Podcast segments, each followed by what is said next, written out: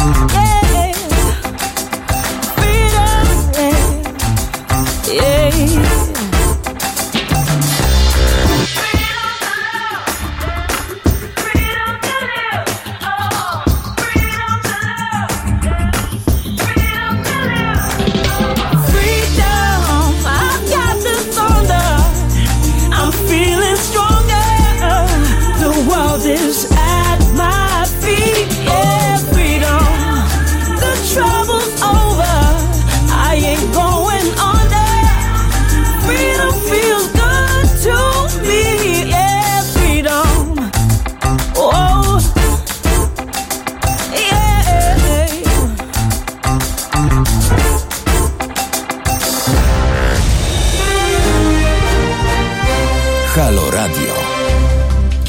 Państwa, Piotr Szymlewicz, godziny związkowe każda środa od 17 do 19, a dzisiaj będziemy mówić o warunkach pracy w handlu, o pracy w niedzielę, jak też o dzikiej reprywatyzacji i problemach polskiego sądownictwa. No więc witam Państwa. Dzisiaj będziemy mówić, jak to już powiedziałem, między innymi o e, pracy w niedzielę, o handlu, o tym, jakie są warunki pracy. Moim gościem będzie po raz pierwszy przedstawicielka pracodawców, pani Renata Juszkiewicz, ale o tym za chwileczkę na początek. Tak jak co tydzień Państwo pewnie już przywykli, taki mój przegląd wydarzeń związkowych, takich newsów, o których bardzo rzadko się mówi w mediach głównego nurtu, więc chciałbym kilka rzeczy Państwu nagłośnić i o kilku rzeczach Państwu e, powiedzieć. E, po pierwsze, Związkowa Alternatywa, której jestem przewodniczącym, e, walczy cały czas o to, aby poprawić warunki w spółkach Skarbu Państwa. Mamy nowego ministra aktywów państwowych, w ogóle nowe ministerstwo, pana Jacka Sasina i właśnie Związkowa Alternatywa napisała do pana ministra, aby zrobił taki audyt, jeśli chodzi o przestrzeganie praw pracowniczych, jeśli chodzi o skalę nepotyzmu, kolesiostwa, partyjniactwa, łamania praw pracowniczych. Jak Państwo może już wiedzą, my jako Związkowa Alternatywa interesujemy się szczególnie takimi e, dwoma firmami właśnie z tych spółek Skarbu Państwa, przedsiębiorstw państwowych. Po pierwsze to są państwowe porty lotnicze, Państwo pamiętają, ale chciałbym jednak przypominać, bo to jest sprawa bulwersująca.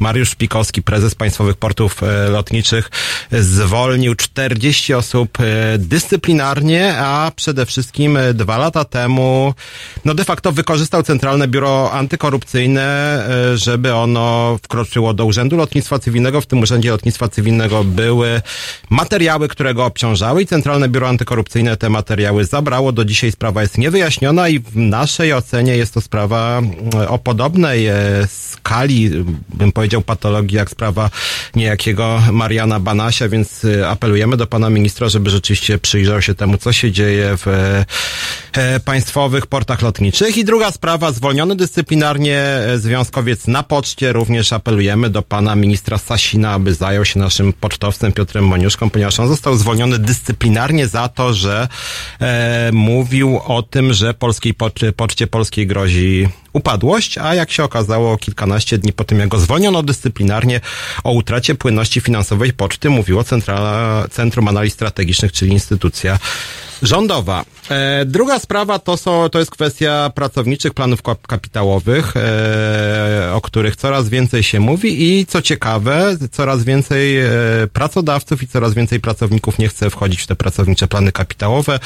Muszę powiedzieć jako związkowiec, ale też jako obywatel i jako osoba, która interesuje się systemem emerytalnym, chciałbym Państwa generalnie zniechęcić do e, wchodzenia w pracownicze plany kapitałowe. E, to jest generalnie rzecz biorąc rozbudowywanie prywatnego sektora systemu emerytalnego i domyślne obciążanie tak pracodawców, jak i pracowników. Na dodatek jeszcze przy wsparciu państwa, to znaczy wzrosną państwu składki, wzrosną składki tak po stronie pracodawcy, jak i po stronie pracownika. Dodatkowo jeszcze państwo dorzuci 250 zł i wszystkie te pieniądze pójdą na e, prywatny filar, który no nie będzie w żadnej mierze kontrolowany przed ewentualną upadłością, przed kryzysem, więc jeżeli te pieniądze wpłyną do prywatnego i prywatnej firmy, prywatnego funduszu, to na przykład może się okazać, że będzie w na przykład 2027 roku kryzys i wtedy państwa pieniądze mogą po prostu zniknąć, a jeżeli firma, która zarządza tymi funduszami upadnie, to po prostu państwa pieniądze znikną, ich już nie będzie. W związku z tym generalnie rzecz biorąc nie zachęcam do wstępowania do PPK, tym bardziej, że Państwo robi moim zdaniem brzydką rzecz, to znaczy w takich e, folderach informacyjnych mówi wyłącznie o pozytywach PPK, nie ostrzega, w związku z tym nie ma tutaj rzetelnej informacji. To, co mówiłem, czyli e, domyślnie się do PPK jednak wstępuje, znacznie trudniej jest wystąpić, trzeba specjalne pismo złożyć, nawet jakieś na tym piśmie.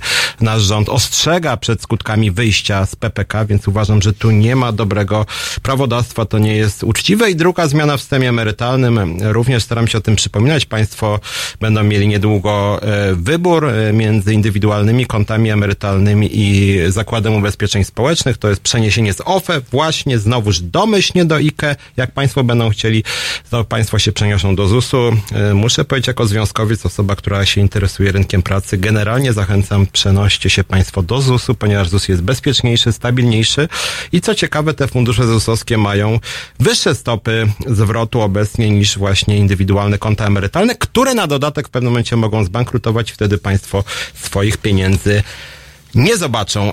Kolejna nowa sprawa, przypuszczalnie za tydzień będziemy o tym rozmawiać i będziemy mieli gościa z tej branży, mianowicie bardzo trudna sytuacja, bardzo napięta sytuacja w transporcie lotniczym, ale w tym wypadku nie mówię o portach lotniczych, tylko mówię o kontrolerach ruchu lotniczego. Zaczął się protest.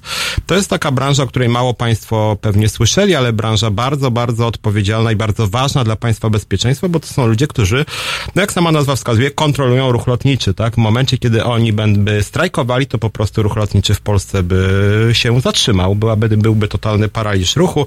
E, zaczęły się problemy, mianowicie tam były zmiany kadrowe, wprowadzono dyrektora, który zdaniem załogi e, nie jest e, odpowiednią osobą na odpowiednim miejscu. Zmieniły się zasady pracy, pracownicy się skarżą, że żyją, pracują w stresie, że są gorsze warunki pracy, że są inne grafiki, że nie mogą się zregenerować, że jest coraz większy stres, że jest mobbing i jest rzeczywiście napięta sytuacja sytuacja, e, narasta konflikt i może rzeczywiście dojść do no, e, radykalizacji tego protestu, tym bardziej, że chciano zwolnić lidera związku zawodowego kontrolerów lotnisko. Tak jak mówię, będziemy o tej sprawie mówić, będziemy do niej wracać, no chyba, że rzeczywiście szybko rząd zainterweniuje i sprawa zostanie rozwiązana.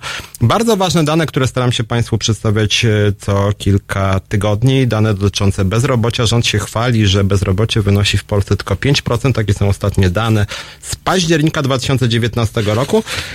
Natomiast ja staram się pokazywać, że to nie są jednoznacznie optymistyczne dane, bo samo 5% oczywiście ładnie brzmi i to nie jest wysokie bezrobocie, ale pamiętajmy, że te 5% to jest ponad 840 tysięcy osób, a na dodatek Polska jest krajem bardzo zróżnicowanym, bo na przykład w województwie wielkopolskim bezrobocie wynosi 2,8% ale już w województwie warmińsko-mazurskim 8,6, czyli znacznie wyższe bezrobocie w części kraju, bo jeszcze na przykład w województwie świętokrzyskim czy podkarpackim 7,6, czyli to nie jest niskie bezrobocie. Te 2,8 w Wielkopolsce, tamtejsza ludność w znacznie mniejszym stopniu przejmuje się brakiem pracy, no ale ponad 7-8% to już jest dużo, a jeżeli jeszcze sobie podzielimy e, Polskę na podregiony czy powiaty, to się okaże, że te nierówności regionalne w Polsce są o wiele, wiele wyższe wyższe, bo na przykład w powiecie szydłowieckim bezrobocie cały czas przekracza 20%, tak? Czyli bardzo, bardzo dużo. W powiecie braniewskim blisko 19%, w powiecie łobeskim, zachodniopomorskie 18%. W związku z tym rzeczywiście mamy bardzo nierówny ten nasz rynek pracy. E, kolejne dane sprzed e, kilku dni Europejski Urząd Statystyczny przedstawił dane odnośnie wydatków na świadczenia społeczne. Ostatnie dane są z 2017 roku. To już jest po tym, jak program 500 plus e, zaczął obowiązywać, a i się okazuje, być może Państwo się zdziwią, że Polska wydaje na politykę społeczną znacznie, znacznie mniej niż wynosi średnia unijna. Mianowicie w Unii Europejskiej średnio to jest 27,9% PKB, w Polsce zaledwie 23%. I to mówię po wdrożeniu tych wszystkich pisowskich programów, czyli 7,6 punktów procentowych mniej niż średnia unijna. To są straszliwe pieniądze, jakbyśmy mieli wydawać tyle, co e, wynosi średnia unijna. E, jeszcze dane Eurostatu ostatnie okazuje się, że niestety gonimy, jak chodzi o płacę Unię Europejską znacznie wolniej niż by chciał pan premier Mateusz Morawiecki. On mówił, że do 2030 roku dokonimy średnią unijną według ostatnich szacunków Eurostatu.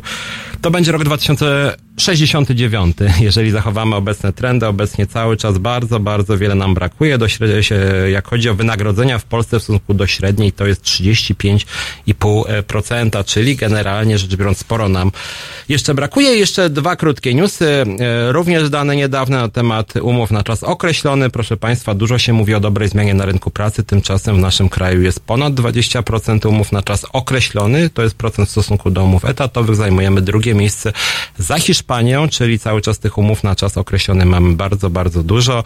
To jest e, mniej więcej dwa razy więcej niż wynosi średnia unijna. W związku z tym ten rynek e, pracy w Polsce pod tym względem przynajmniej jest mało stabilny. I ostatni news, który będzie wprowadzał w naszą dyskusję, za chwilę będzie gość pani Renata Juszkiewicz, która reprezentuje pracodawców w handlu, w tym dużym, tak, w tych dużych sieciach handlowych. Mianowicie taki news, do którego będziemy się odnosić, bo przeczytałem dzisiaj nawet, że e, sieci Carrefour powstał pierwszy e, sklep, który nie będzie zatrudniał pracowników. Format samoobsługowy całkowicie, więc bez pracowników będzie dostępnych mnóstwo towarów, przekąski, napoje, słodycze, artykuły świeże, takie jak jabłka, pomidory, sałata, pieczywo, masło, nabiał. W związku z tym można sobie zadać pytanie, czy branża wkrótce no, nie będzie borykać się z kwestią masowych zwolnień, bo Carrefour już gra na ostro, żadnych pracowników nie ma w tej placówce. E, za chwileczkę o tym będziemy rozmawiać, a póki co Depeche Mode.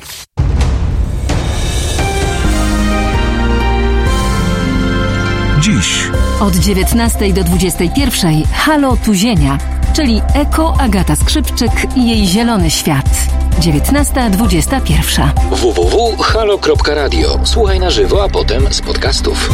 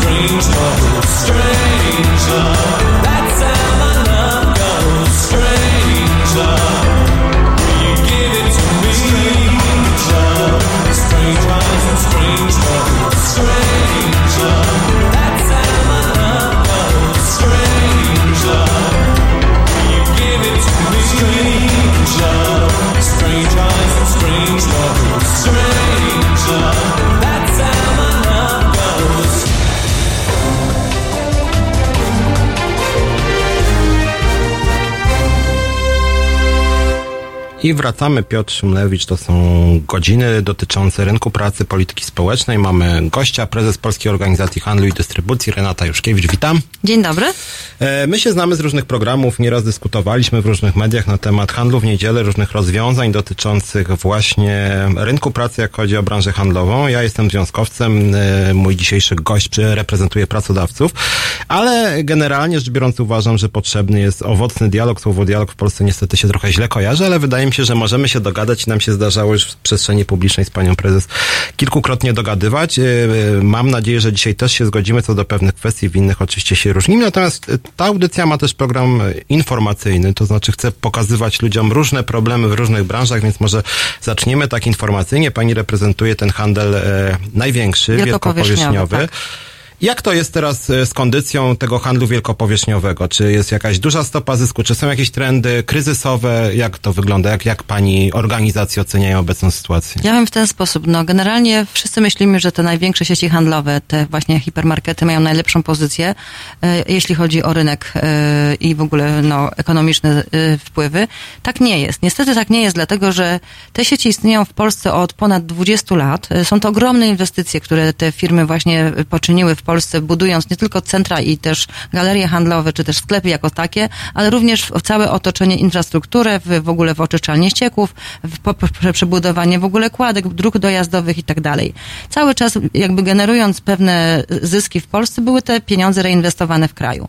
Natomiast rynek polski jest najbardziej konkurencyjnym rynkiem na mapie całej Europy.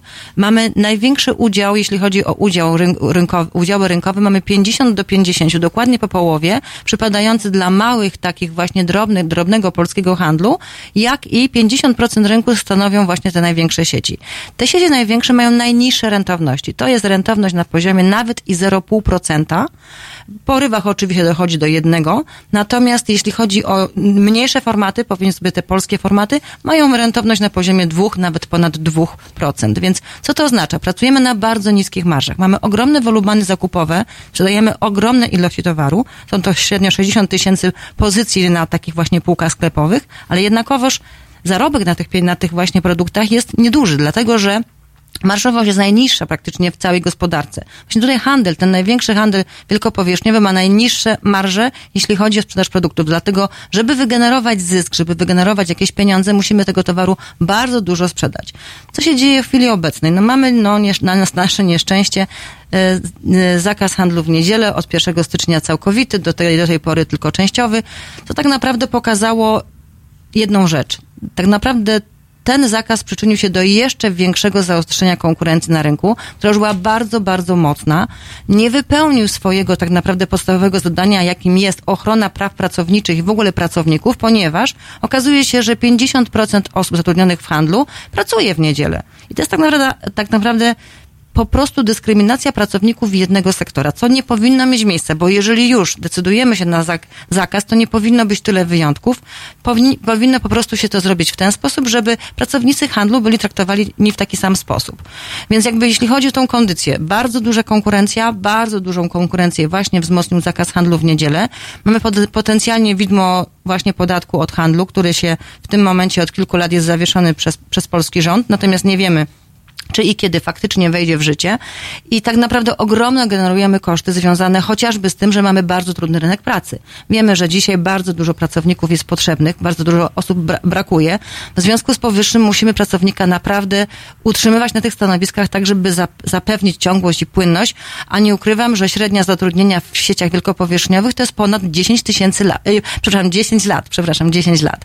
Więc staramy się za wszystkie, y, zagwarantować takie warunki pracy, żeby one były atrakcyjne. Średnia zarobków w handlu to jest po, po, powyżej 3,5 tysiąca złotych w górę, więc są to bardzo dobre warunki finansowe.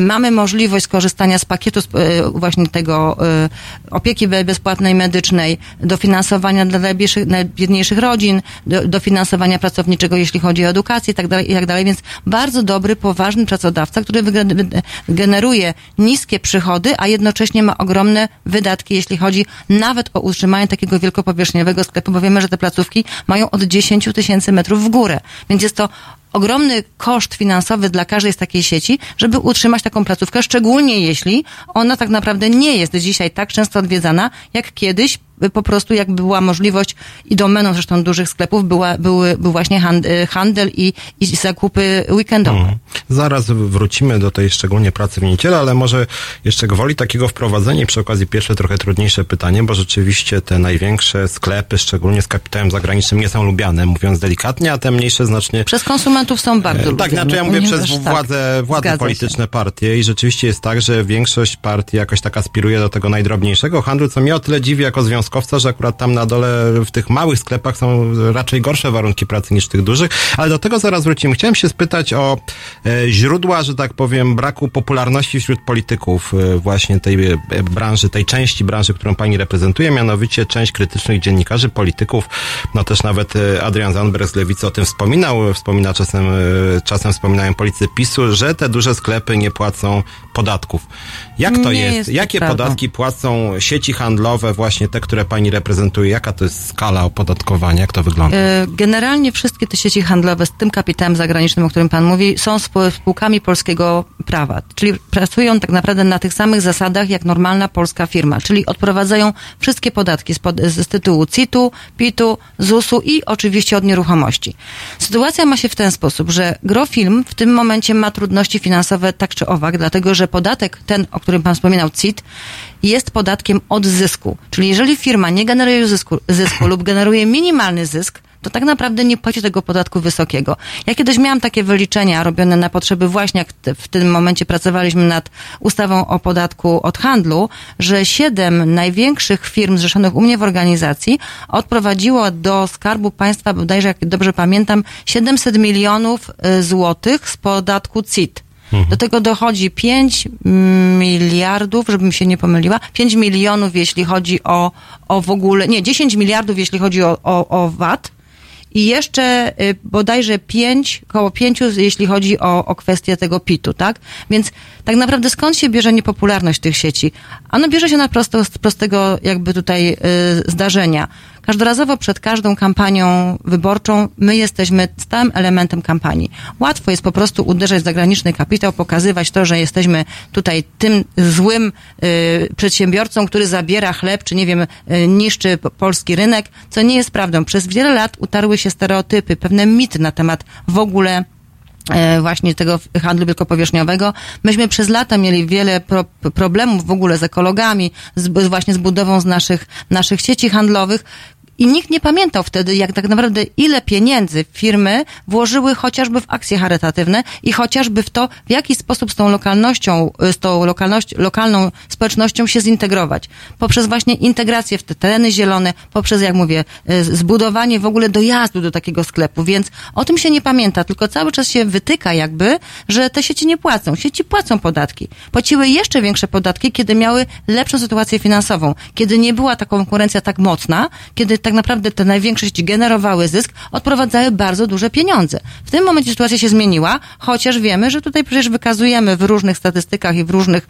yy, wyliczeniach, że te sieci dokładnie są jednym z największych podatników, jeśli chodzi o, o, o, o, o Polskę. A gdyby pani miała wpływ na ustawodawstwo, czy usiadła w jakiejś Radzie Dialogu Społecznego, czy innym ciele i rekomendowała zmiany w systemie podatkowym, tak żeby one nie były szkodliwe dla budżetu, tak, ale państwu z jakichś przyczyn bardziej odpowiadały, to w którym kierunku by pani jako szefowa organizacji To znaczy, generalnie były takie dywagacje na temat podatku dochodowego, tak? Natomiast no, może w jakimś stopniu by to sytuację zmieniło. Natomiast najgorsze, co może być, to nakładanie dodatkowych danin, a tutaj przyznam, że pewnie tego też słuchacze nie wiedzą, że tylko w ostatnim czasie, w, w, w perspektywie ostatnich dwóch, bodajże trzech lat, handel, właśnie handel, sektor handlu otrzymał 16 różnych Y, y, ustaw i regulacji niekorzystnych dla handlu. 16. Proszę sobie wyobrazić, ile tego jest, tego obciążenia z tych różnych właśnie danin. Mamy podatek galeriowy, mamy podatek od usług niematerialnych, nad nami widmo podatku handlowego. Mamy różne właśnie kwestie związane chociażby z, z, z marnowaniem żywności. Te właśnie sieci handlowe, które oddawały tę żywność, które zawsze były pierwsze, nie trzeba było ustawy, żeby sieci same z własnej inicjatywy, mając to jakby w naturalny sposób prze, przeniesione ze swoich krajów, krajów, gdzie mają swoje siedziby, oddawały tę właśnie e, żywność na najbiedniejszych, okazało się, że wchodzi ustawa, która tylko uderza w handel. W żaden inny, e, w żaden sposób inny nie uderza ani w przemysł, w produkcję w ogóle żywności, ani, ani w ogóle w konsumentów, w nikogo, tylko handel, który tak naprawdę tylko w 5% odpowiada za zmarnowanie żywności. 95% y, za 95% zmarnowanej żywności odpowiada przetwórstwo, logistyka i konsumenci, czyli gospodarstwa domowe. Zaraz wracamy i porozmawiamy o warunkach pracy w handlu, a póki co piosenka That's the Way. Halo Radio. Hej, cześć, tu Krzysiek Skiba, zespół Big Cyc. Panie i panowie, chciałem zaprosić wszystkich do aktywności, e, o wpłaty, apeluję o wpłaty na Fundację Obywatelską, na Patronajta Fundacji Obywatelskiej. Dość już e, polityków, czas coś zrobić dla obywateli. Politycy są w radiu, są w telewizji, a tutaj buduje się radio obywatelskie bez polityków, gdzie wreszcie obywatele mogliby o sprawach obywatelskich pogadać. Nie jest to związane z Platformą Obywatelską, z żadną partią. Fundacja Obywatelska. Warto wesprzeć. www.halo.radio ukośnik SOS.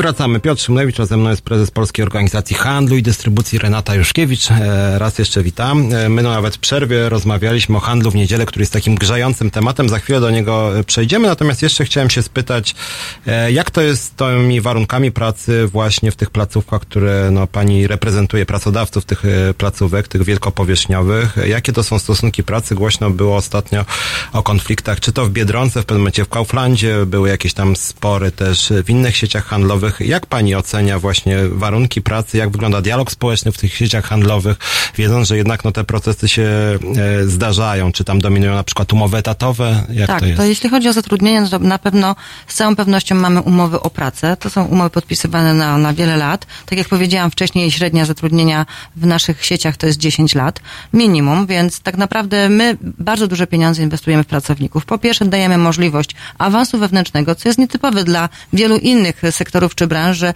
osoba zatrudniona w sklepie na hali y, może w krótkim czasie awansować do stanowiska kierowniczego. To są oczywiście już wtedy inne pieniądze i zupełnie inna pozycja, jeśli chodzi o pozycja zawodowa.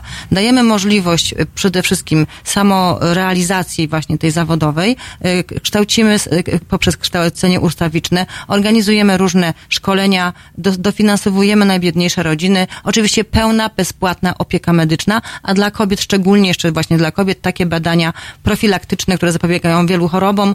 Mamy w tym momencie w naszych y, szeregach pracujące kobiety powyżej 50 roku życia, które miałyby najtrudniejszą sytuację, jeśli chodzi o znalezienie pracy i to jest tak średnio no, kilkadziesiąt procent zatrudnionych osób.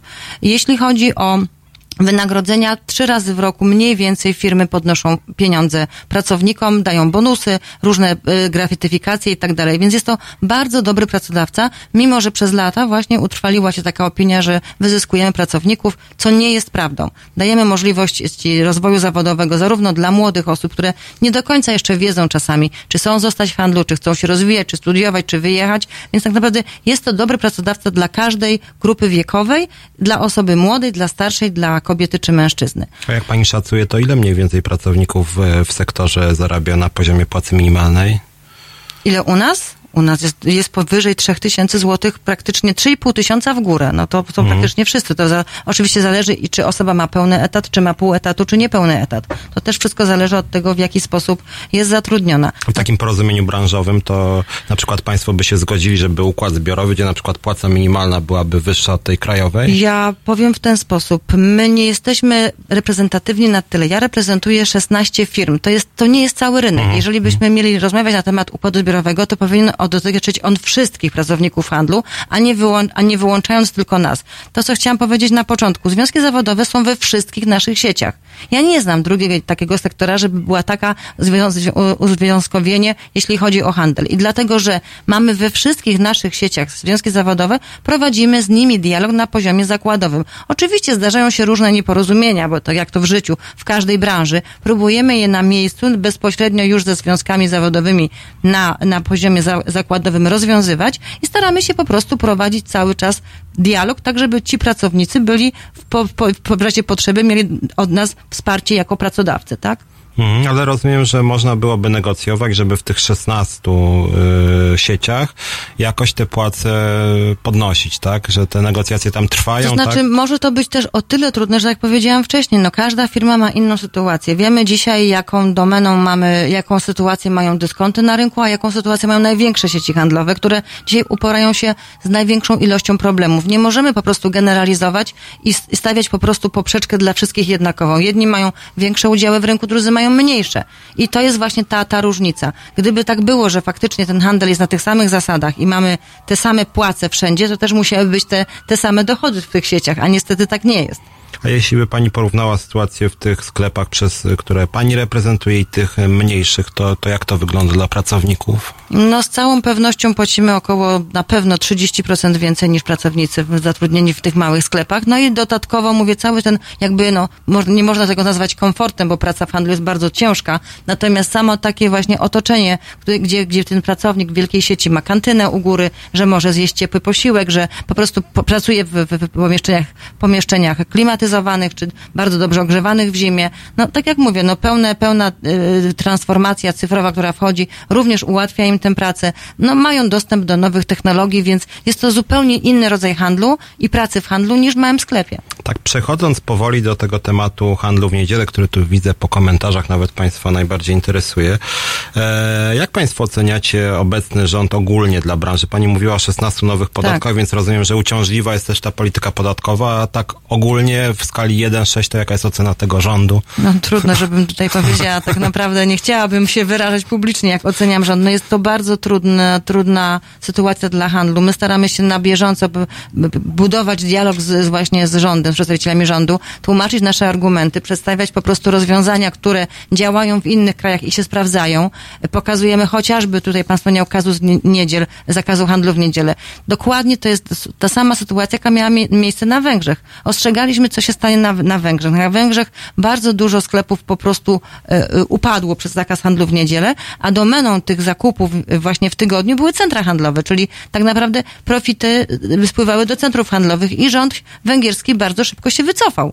Właśnie na rzecz konsumenta, żeby konsument miał taki właśnie komfort robienia zakupów. Mamy dzisiaj tak naprawdę możliwość zrobienia zakupów tylko po pracy. Mamy dzisiaj taką pogodę, jaką mamy, jest ciemno za chwilę, więc idziemy, wpadamy do tego sklepu na parę minut, robimy podstawowe zakupy i wychodzimy do domu, bo już jest, jesteśmy zmęczeni, nie mamy czasu na w ogóle na, na zastanowienie się, co byśmy chcieli. Należy pamiętać, że nie możemy skupiać się tylko na, na, na jedzeniu, na artykułach spożywczych. Jest przecież cała gama artykułów przemysłowych, które potrzebujemy kupić w spokoju z rodziną, właśnie w, przy takim decyzji rodzinnej do wyboru, nie wiem, czy telewizora, czy sprzętu AGD, czy obuwia, czy ubrania, czy wyposażenia wnętrz i tak dalej. A przechodząc już do tego zakazu handlu w niedzielę, w części handlu, słusznie pani podkreśliła, że to nie jest zakaz handlu w ogóle, tylko zakaz właśnie szczególnie w tych placówkach, które pani reprezentuje. Jak to jest? Bo ci, którzy bronią tego zakazu handlu, mówią, że w sumie branża nie poniosła wielkich strat, bezrobocie jest y, niskie, płace rosną, konsumpcja rośnie. E, czy jest więc co krytykować? Jak to wpłynęło na warunki pracy? Nawet jeden z naszych y, słuchaczy pyta właśnie, ile osób zwolniono w związku z zakazem handlu w niedzielę. Jaki to miało wpływ, jakby pani argumentowała tych, którzy sugerują, no, że jednak, e, jednak część pracowników ma wolne, więc może sobie w niedzielę odpocząć, a w sumie Tak, i bezrobocie jest niskie. wracając do tej niedzieli, może sobie odpocząć i jest w tym momencie skazana wyłącznie na po, wypoczynek poza centrami handlowymi, bo jeżeli osoby, z, jeżeli będzie mieć pełny zakaz handlu w niedzielę i to słyszymy również od naszych pracowników, mają, nie mają możliwości spędzenia w ogóle żadnej niedzieli ze swoją rodziną w centrum handlowym. A przecież centrum handlowe to nie jest tylko robienie zakupów, to są całe atrakcje i pewne happeningi, które mają tam miejsce dla dzieciaków, dla rodziny i tak dalej, więc nie mają możliwości, nie mają dopustu, że tak powiem kolokwialnie, do tego, żeby właśnie taką niedzielę spędzić ze swoją rodziną w centrum handlowym. Natomiast jak to wpłynęło? No nie możemy mówić o zwolnieniach, bo my mamy dzisiaj bardzo trudną sytuację na rynku pracy. Nam brakuje rąk do pracy, posiłkujemy się osobami z Ukrainy i z innych krajów, ale z całą pewnością, gdyby sytuacja była inna, gdyby y, było takie wysokie bezrobocie, jakie miało miejsce y, wtedy, kiedy rozmawialiśmy w ogóle o ustawie, to byłyby takie zwolnienia na pewno, one by miały miejsce, dlatego że dzisiaj widzimy, że jednak spadek y, sprzedaży po prostu jest, obserwujemy spadek sprzedaży. Ja wiem, że jest rosnąca konsumpcja, ponieważ tę rosnącą konsumpcję w pewnym sensie pompują właśnie te programy społeczne 500+. Ludzie mają pieniądze, mają je gdzie wydać. Tylko teraz potrzeba im zorganizować czas i miejsce, żeby te pieniądze mogli wydać, a im się to, ten czas ogranicza i miejsce im się zabiera. Zarówno w dostępie do usług, jak i w dostępie do, do, do produktów. Tu nie chodzi tylko o produkty spożywcze, tu chodzi też o usługi, fryzjerzy, kosmety, kosmetyka i tak dalej, i tak dalej. Więc y, nie możemy mówić i tłumaczyć, dlaczego nie zwolniliśmy nikogo, bo my po prostu nie mamy ludzi. Natomiast z całą pewnością zakaz handlu w niedzielę przyspieszył e, transformację cyfrową, tak jak powiedziałam, wdrożenie nowych technologii. Już dzisiaj słyszymy, otwierają się sklepy zupełnie bezobsługowe, samoobsługowe, przepraszam, które nie potrzebują zatrudnienia pracowników. Mhm. A jak pani ocenia te wyłączenia z ustawy, które są? Czy pani by wolała, żeby ta ustawa była jakby bardziej konsekwentna, żeby wszystko było zamknięte, bo rzeczywiście tych wyłączeń jest bodaj 32 chyba, czy 3? Czy ja powiem w ten sposób? No wydaje mi się, że bardziej sprawiedliwe byłoby to, jeżeli te wyłączenia nie byłyby na taką skalę, bo te wyłączenia spowodowały, że 50% osób zatrudnionych w, w, w handlu pracuje. Czyli to jest, tak jak powiedziałam, ta dyskryminacja. Y, moim zdaniem powinno to być potraktowane w ten sposób, że tylko takie naprawdę pierwszej potrzeby sklepy powinny być otwarte dla społeczeństwa, a jeżeli mamy już zamykać, no to wtedy dla wszystkich. Natomiast nie podoba mi się kompletnie narracja związana chociażby z tymi punktami pocztowymi, bo jeżeli firma miała status y, właśnie pocztowej y, placówki jeszcze przed wejściem zakazu handlu w niedzielę, to teraz na siłę stara się i próbuje się tą ustawę znowu naginać i zmieniać, żeby tą firmę zamknąć. No nie można tak działać. To po prostu jest wbrew jakimkolwiek, nie wiem, zasadom e, wolnej, wolnego rynku. Firma ma przywilej, tak samo jak placówka pocztowa, żeby być otwartą w niedzielę i niech z tego korzysta. Zaraz wracamy do tematu, porozmawiamy o możliwościach e, zmian w handlu, które być może by podobały się Polskiej Organizacji Handlu i Dystrybucji, a teraz Kobranocka.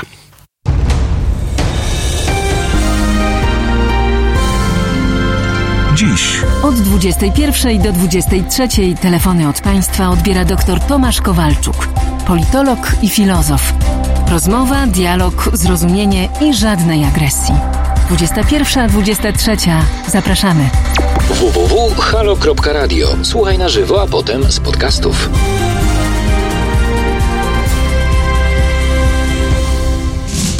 Wy kłamiecie, aby kupić nas Sprzedajecie nasz bezcenny czas.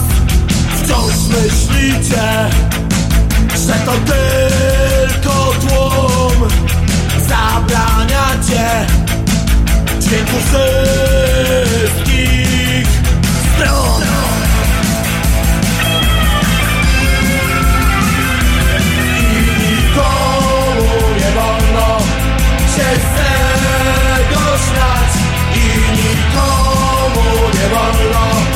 przez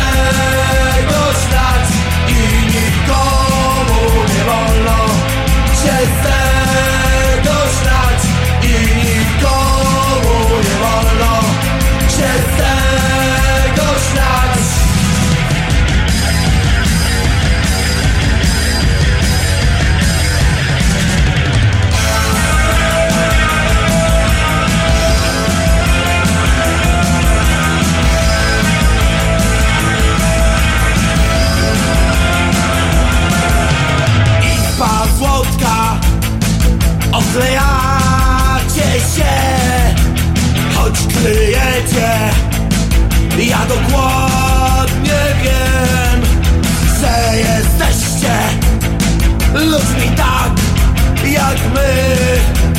Choć czasami Władza wam się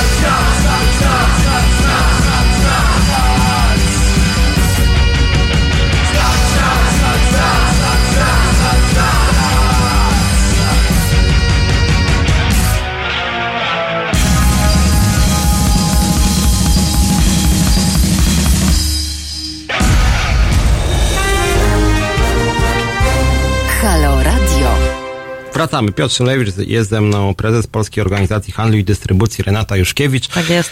Tak jest, wracamy na naszą tutaj ostatnią dziesiątkę, że tak powiem. E, Ja jestem dziennikarzem, ale jestem też związkowcem i znamy się z takich sporów dyskusji związkowiec kontra pracodawca. W związku z tym chciałbym jednak wrócić do tej mojej propozycji, której broniłem jak byłem w OPZZ i bronię jak jestem w Związkowej Alternatywie, mianowicie wyższe płace za pracę w niedzielę. Myśmy zaproponowali już dosyć dawno temu dwa i pół razy więcej za pracę w niedzielę. Proponowaliśmy to dla całej gospodarki, a nie tylko dla handlu. E, e, no i to jest nasza taka wyjściowa propozycja, e, która by obejmowała, jak mówię, wszystkie branże, no ale e, generalnie oczywiście również handel, więc bylibyśmy skłonni zrezygnować z zakazu, e, ale zgodzić się na to, żeby były wyższe płace. Oddając tutaj głos mojemu dzisiejszemu gościowi, tylko powiem, że były takie badania, z których wynikało, że większość pracowników handlu woli zakaz niż obecne regulacje, ale jak ma do wyboru właśnie 2,5 i zakaz, to woli 2,5. No z całą pewnością ludzie chcieliby dostać dodatkowe pieniądze za pracę w niedzielę, ale tak jak pan powiedział, powinno to dotyczyć całej gospodarki, a nie znowu jednego wybranego sektora, który, tak jak powiedziałam na początku, nie ma dobrej sytuacji finansowej w tej chwili. Jest bardzo duża konkurencja, te, te dochody, te zyski są praktycznie bardzo niskie i tak naprawdę, żeby inwestować w pracownika też wydajemy ogromne pieniądze. Podnosimy płace bezpośrednio w ciągu roku kilka razy i inwestujemy w, te, te, te, w tych pracowników. Natomiast temat dodatkowego wynagrodzenia w niedzielę niektóre sieci płacą właśnie za dodatkowe godziny i w ogóle nadgodziny i tak dalej, więc to nie jest jakby generalna zasada, że cały handel nie płaci za, za pracę w niedzielę, czy też za pracę poza, ponad godziny swojej pracy. E, te- Temat jest trudny z uwagi na właśnie te finansowe szacunki, finansowe e, problemy, które firmy generują, a jak wiemy, niektóre firmy wychodzą już z rynku i przez te 20 ostatnich lat, tak jak długo jestem z handlem wielkopowierzchniowym, już bodajże jest to 11 czy 12 firma, która opuszcza rynek polski, więc to nie jest tak, że to luk- lukratywne biznesy i tutaj robimy nie wiadomo jakie pieniądze i nie wiem, transferujemy jeszcze je w ogóle na zachód, bo to nie jest prawda. Bo gdyby tak było, to by te firmy po prostu nie wychodziły Tylko z kraju. dorzucę jeszcze jeden motyw, że z tego co pamiętam na Węgrzech właśnie było tak, bo tam na Węgrzech również związki zawodowe były przeciwko zakazowi, e, właśnie dlatego, że tam są wyższe stawki za pracę w niedzielę i to był ten argument związku, więc my idziemy jako związkowa alternatywa w tym samym kierunku i wbrew Solidarności, żeby coś pracownikom zaproponować i zarazem odejść od zakazu, a myślę, no, że... no tak, ale przecież cała dyskusja wokół zakazu handlu miała polegać na tym, żeby jednak te osoby pracujące w handlu miały wolną niedzielę. Czyli z jednej strony chcemy zagwarantować im wolny czas z rodziną i niepracowanie, a z drugiej strony chcemy im wynagrodzenia podwyższać. Prawda? Tutaj co rozmawiamy, więc to trochę się kłóci. Wydaje mi się, że najlepszym rozwiązaniem kompromisowym dla wszystkich jest danie pracownikom co najmniej dwóch wolnych niedziel od pracy miesiącu i w tym momencie pracownik zostaje, ma pełną pe- pewność, że ma utrzymane miejsce pracy, ma pełne właśnie uposażenie związane z tymi wszystkimi dodatkowymi, y, pozapłacowymi jeszcze y, benefitami, a jednoczekowoż ma dwie wolne niedziele, gdzie może spędzić z rodziną. Dzisiaj ta sytuacja, którą omawiamy, jeśli chodzi o zakaz handlu w niedzielę, jeżeli jeżeli pracownicy małych sklepów, właściciele mają pracować w niedzielę ze swoją rodziną, bo tak daje taki przywilej, daje ta ustawa, to o czym my mówimy? Mają spędzać wolny czas z rodziną, czy mają pracować z rodziną? Znowu kolejne jakby zderzenie dwóch zupełnie sprzecznych y, y, założeń. Mhm. Znaczy ja myślę, że z całą pewnością dobrze byłoby zrobić jakąś dyskusję z udziałem też pracowników branży całej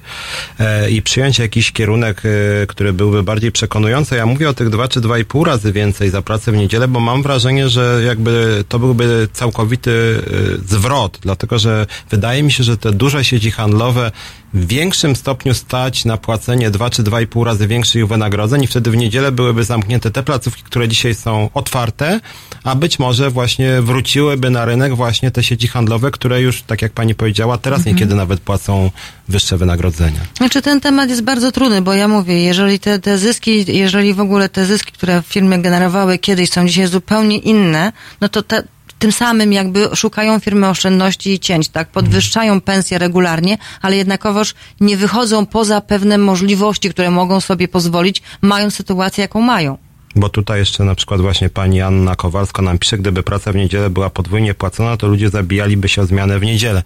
I może rzeczywiście by Nie, tak nie było. wydaje mi się. To, wie pan, to w różnej sytuacji tak to wygląda. Są osoby, które naprawdę pracują w niedzielę dlatego, że chcą, bo im jest to na rękę, chociażby młode osoby czy studenci. Są so- osoby samotne, które chcą pracować w niedzielę, bo ja myślę, że tutaj społeczeństwo nie wie, że każdy pracownik e, handlu ma jeden dzień w tygodniu wolny. Ten jeden dzień tygodnia to jest tak naprawdę rarytas i komfort dla niego, że może załatwić chociażby sprawy urzędowe, które my jako osoby niezatrudnione w handlu, jeśli chodzi o, o placówki handlowe, tylko pracujące od poniedziałku do piątku, musimy czasami brać wrę- wręcz dzień wolny od pracy jako urlop, żeby załatwić to, co pracownik sobie może zorganizować, więc tutaj jest jakby przekrój zawodowy w ogóle w handlu wielkopowierzchniowym jest bardzo szeroki, więc nie wszyscy chcą koniecznie do dodatkowych pieniędzy, bo wolą na przykład ten wolny dzień w tygodniu. Mhm. Jeszcze dwa krótkie tematy, bo mamy niewiele czasu poruszyć. Dzisiaj wpadł mi taki ciekawy news, nie wiem czy pani się z tym spotkała, pan się nazywa Franz Müller chyba, prezes Ahold Dalhais, który e, wypowiedział taką tezę, on reprezentuje duże sieci handlowe, bodaj Alberta z tych, co znam przynajmniej. E, I on rzucił dzisiaj, przynajmniej tak w polskich mediach się pojawiło, że producenci niepotrzebnie komplikują system dostaw i podważają zalety wspólnego rynku europejskiego i on mówi, że dziwi się, dlaczego są różne ceny na każdym z 27 rynków krajowych Unii Europejskiej. E, Czy, co pani sądzi o takiej idei, żeby właśnie były jednolite ceny w Europie, właśnie w sieciach No, handlowych? moim zdaniem to jest wręcz niemożliwe. No przecież koszty produkcji danego produktu w Polsce czy w innym kraju są inne, tak? No nie możemy zunifikować wszystkich produktów y, w, w tym samym zakresie, bo mamy różne gospodarki, mamy różne PKB, mamy po prostu zupełnie inną sytuację, mamy inne struktury handlu. Tutaj gdzie indziej wygląda to inaczej, mamy inne pensje. Więc nie wydaje mi się, że to jest No tak, tak sobie myślę, że właściwe. przedstawiciel biznesu tutaj może idzie w kierunku e, tych samych pensji, e, tych samych cen, takiego daleko idącego no nie wydaje mi się, fajnie by było, gdyby pracownicy handlu dostawali takie same pieniądze, jak pracownicy handlu w, Polsce, jak na, na przykład w Niemczech czy w Anglii, tak? Mhm. Byłoby dobrze, natomiast też by byłoby niefajnie, gdybyśmy płacili tak samo wysokie czynsze jak w Anglii czy w Niemczech, czy w ogóle płacili no zupełnie y, inaczej y, za wszystko niż tutaj, tak? A wracając do tego, y, bo kończąc taki mój ten początkowy serwis informacyjny, powiedziałem o takim newsie właśnie z dzisiaj chyba, że właśnie Carrefour otworzył pierwszy format samoobsługowy, gdzie nie ma żadnych pracowników. E, I to jest pytanie o przyszłość branży. E, ja pamiętam, że jak bodaj byliśmy razem chyba e, zaraz w Sopocie czy w Krynicy na jednym Tak. z tych wielkich imprez biznesowych, zadałem wtedy pani pytanie odnośnie właśnie przyszłości branży, bo w różnych takich opracowaniach eksperckich się mówi o tym, że handel to będzie ta branża, która się będzie no, być może najszybciej automatyzować. Tak, to się zgadza Jakie i- pani są takie zapowiedzi odnośnie te stopnia automatyzacji pracy, e, utraty miejsc pracy, likwidacji? No, Wie pan, w tym momencie mamy sytuację, że praktycznie wszystkie firmy testują takie rozwiązania, a co niektóre już wdrożyły. Mamy tutaj przykład właśnie Carrefoura, mamy przykład Biedronki, samoobsługowe kasy i to tak na pewno w jakiś sposób będzie eliminowało ten czynnik ludzki. Z całą pewnością handel powinien mieć jakby kontakt z drugim człowiekiem, no bo jest to taka branża, która wymaga. Są osoby, które potrzebują porady, są osoby, które są starsze, nie są do końca zorientowane w obsłudze takich różnych rozwiązań, ale ponieważ sytuacja na rynku dzisiaj wygląda tak, jak wygląda, posiłkujemy się dużą częścią obcokrajowców, do, do których też musimy dodatkowo inwestować chociażby w naukę języka polskiego. I tak naprawdę Dzisiaj wdrożenie nowych technologii ułatwia, bardzo rozwiązuje wielokrotnie problem. Problem właśnie pracowniczy. Mamy część Polaków, mamy część rozwiązań takich właśnie e, nowoczesnych, nowych technologii, no i pozostałą część tych osób, które są spoza Polski. Będziemy na pewno starali się, ten trend się na pewno będzie pogłębiał i on będzie się przyspieszał, bo jeżeli już te rozwiązania się sprawdzą w jednej czy drugiej placówce, która zyska konkurencyjność wobec swojego rywala na rynku, no to będą niestety firmy się prześcigać w tych rozwiązaniach, tak żeby właśnie zdeklasować swojego konkurenta. Ale myśli pani, że pracownicy, nie wiem, no Biedronki, Carrefoura, Tesco, jakiej tam jeszcze firmy mają się czego bać w tak najbliższych pięciu latach? Znaczy ja myślę, że przede wszystkim wdrożenie nowych technologii nie odbędzie się bez ludzi, więc tych ludzi też potrzebujemy, tak? To nie jest tak, że to będą nagminne zwolnienia, czy nie wiem, nagle totalna zmiana w ogóle zatrudnienia. Pewnie będą jakieś zmiany i dostosowania pracowników do tych zmian. Będzie częściowo taki sklep posiłkował się rozwiązaniami technologicznymi, w zależności od tego, na ile będzie mógł sobie pozwolić na większą czy mniejszy udział takich właśnie nowych technologii, bo technologie to też są koszty, tak? To też są ogromne pieniądze, które trzeba po prostu zainwestować, żeby wdrożyć takie technologie. No i częściowo z pracowników, którzy po prostu no, pozostaną jako stały element takiego sklepu. Powoli musimy kończyć. Myślę, że no, y, chciałbym, żebyśmy się w najbliższych miesiącach spotkali przy jakimś stole, na którym byśmy ustalali wspólnie warunki pracy dla branży. Tu jest dużo głosów jeszcze, których ludzie się właśnie pytają, jak to będzie z tymi płacami, dodatkami, świadczeniami. Ja liczę na to, że się uda jakiś konsensus osiągnąć. Chciałbym rzeczywiście, żeby w Polsce były takie branżowe rady, gdzie by dyskutowano wspólnie wspólnie. Pani reprezentuje część tylko branży oczywiście. Tak, E, Dobrze ale- byłoby, żeby nawet tą częścią udało się jakoś Ale ja dogadać. nie wiem, jaka jest pana z kolei, z kolei opinia. Wydaje mi się, że 3,5 tysiąca złotych na kasie osoba, która pracuje, która tak naprawdę nie musi mieć, broń Boże, wykształcenia jakiegoś, może mieć normalne, podstawowe, zawodowe wykształcenie i sobie potrafi takie pieniądze zarobić, to nie wydaje mi się, że to są małe pieniądze.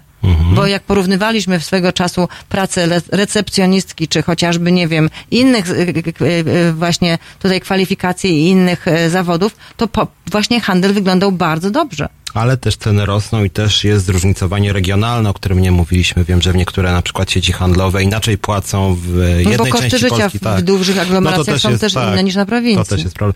Musimy kończyć. Bardzo Pani dziękuję, Dziękuję za przyjście. serdecznie. E, Oby dialog wyglądał w Radzie Dialogu Społecznego czy w instytucjach przyrządowych tak owocnie jak między nami. A teraz piosenka i za chwilę wracamy. Będziemy mówić o mieszkalnictwie.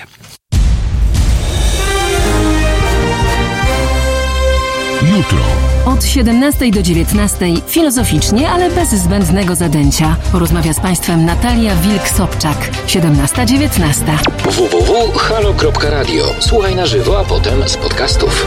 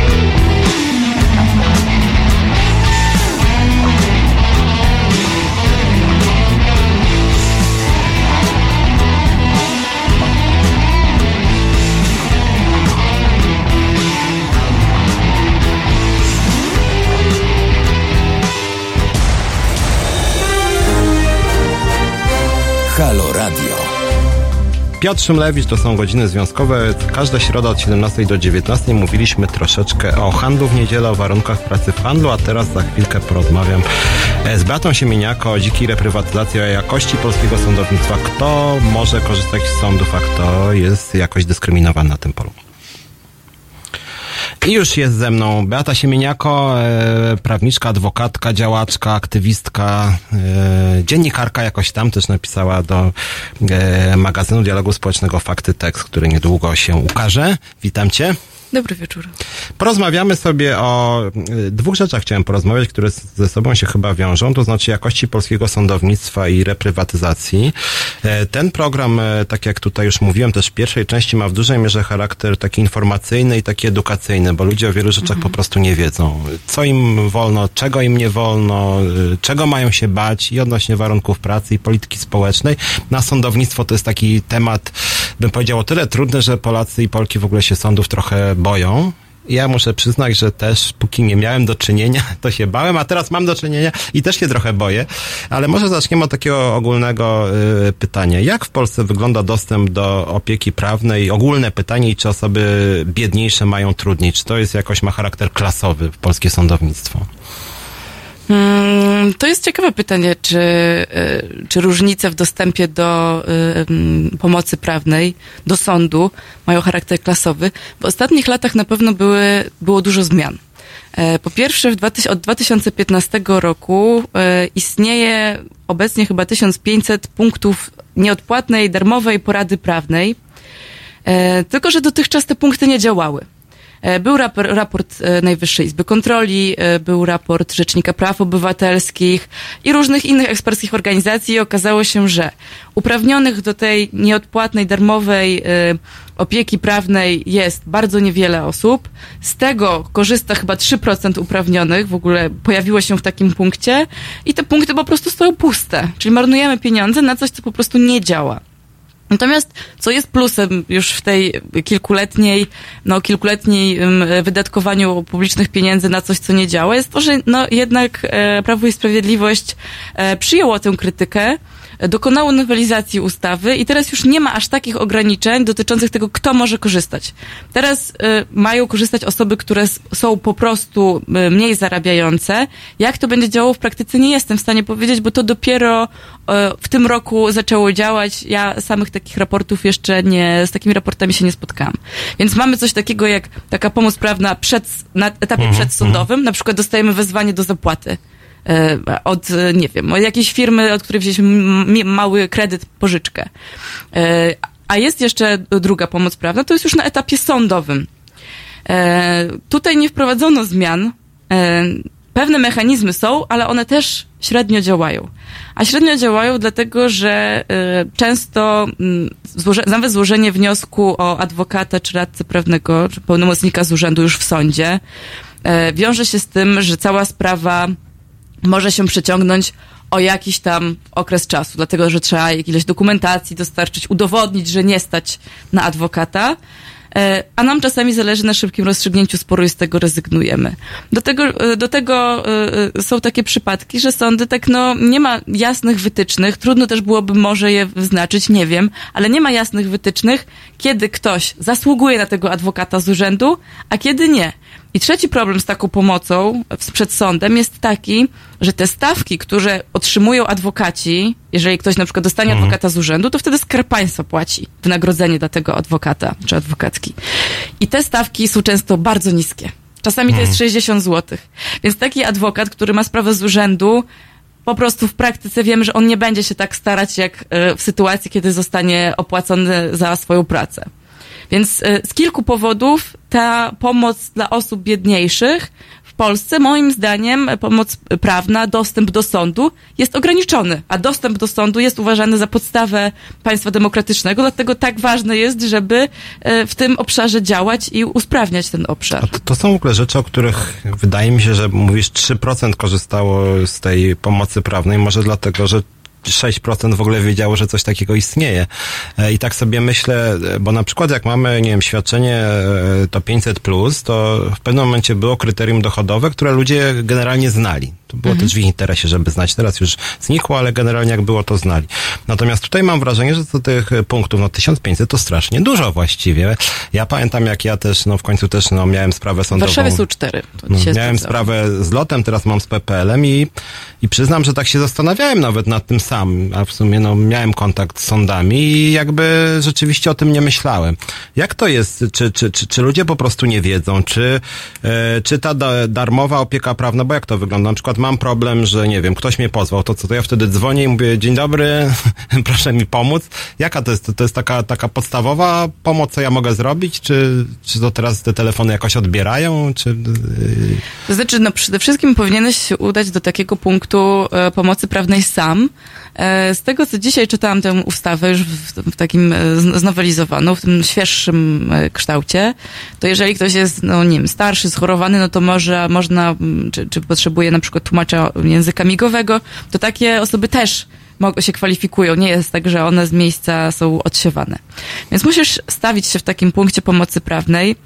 E, co możesz uzyskać? Na pewno informacje, jakie są prawa, co możesz zrobić. I taki adwokat najprawdopodobniej pomoże ci napisać wniosek o adwokata Aha. do reprezentowania przed sądem, bo ten adwokat z punktu nie pójdzie z tobą na rozprawę i nie będzie reprezentować twoich praw.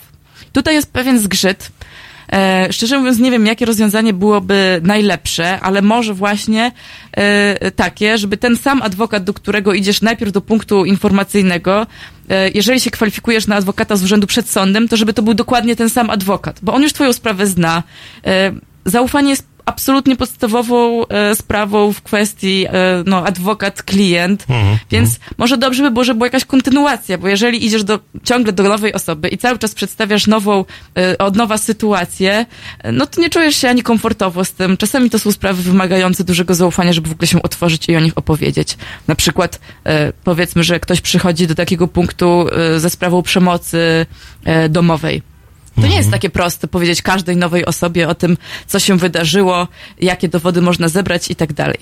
Więc em, prawdopodobnie, w, po pierwsze, w tym punkcie będzie ograniczona pomoc, a po drugie, ona nie obejmuje stawiennictwa na, na rozprawie i pisania pism procesowych, już zastępowania w twojej sprawie przed sądem, jeżeli już taki pozew dostaniesz. A, te, a ten adwokat z urzędu, y, powiedzmy jestem osobą, która zarabia 3000 brutto, nie za dużo. Ktoś mnie pozwał na jakąś straszną kwotę, y, albo ja chcę kogoś pozwać.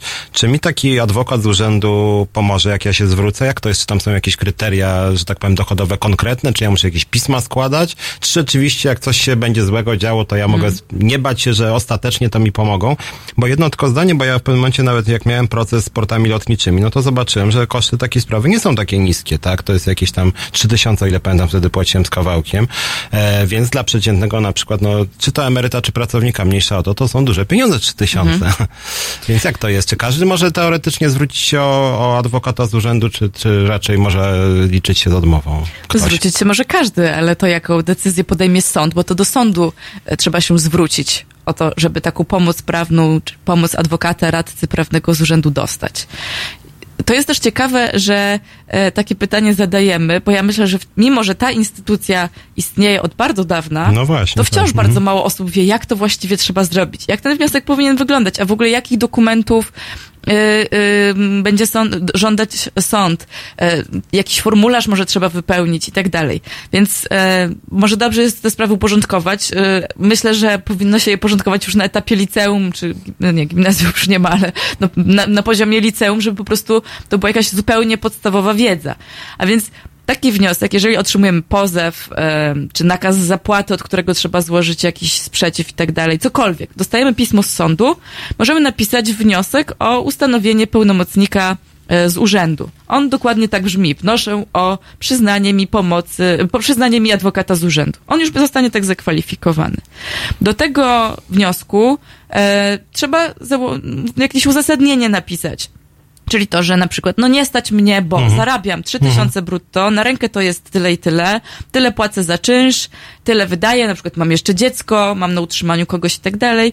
E, plus trzeba załączyć takie oświadczenie o stanie rodzinnym i majątkowym. Ono jest na dole w każdym sądzie. To jest taki formularz właśnie do zwolnienia z kosztów, czy formularz, e, tak się nazywa, formularz do zwolnienia z kosztów, formularz do, do adwokata, doradcy. W każdym razie, jeżeli coś takiego się, o coś zapyta się w sekretariacie, w sądzie na dole, to powinno się utrzymać.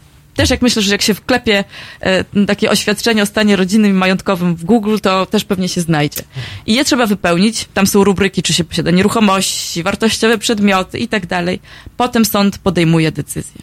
Natomiast znowu, to nie jest pewne, że po wysłaniu tego Otrzymam oświadczenia odpowiedź pozytywną. e, otrzymałem odpowiedź pozytywną. Możemy zostać znowu wezwani do tego, żeby jakieś pity z ubiegłych lat Aha. przedstawić, wyciągi z konta. Nie ma ujednoliconej procedury. Rozumiem. E, Dodam tylko, że w innych państwach słyszałam o takich rozwiązaniach, które moim zdaniem są dużo prostsze, myślę, że dużo tańsze, szybsze i pewniejsze. To znaczy o tym, czy zwolnić z kosztów sądowych, decyduje Urząd Skarbowy, który ma najlepszą wiedzę na temat tego, ile zarobiłeś w ostatnim No właśnie, roku. bo jednak nie brzmiało to najlepiej. Króciutka przerwa na piosenkę The Police and Sting.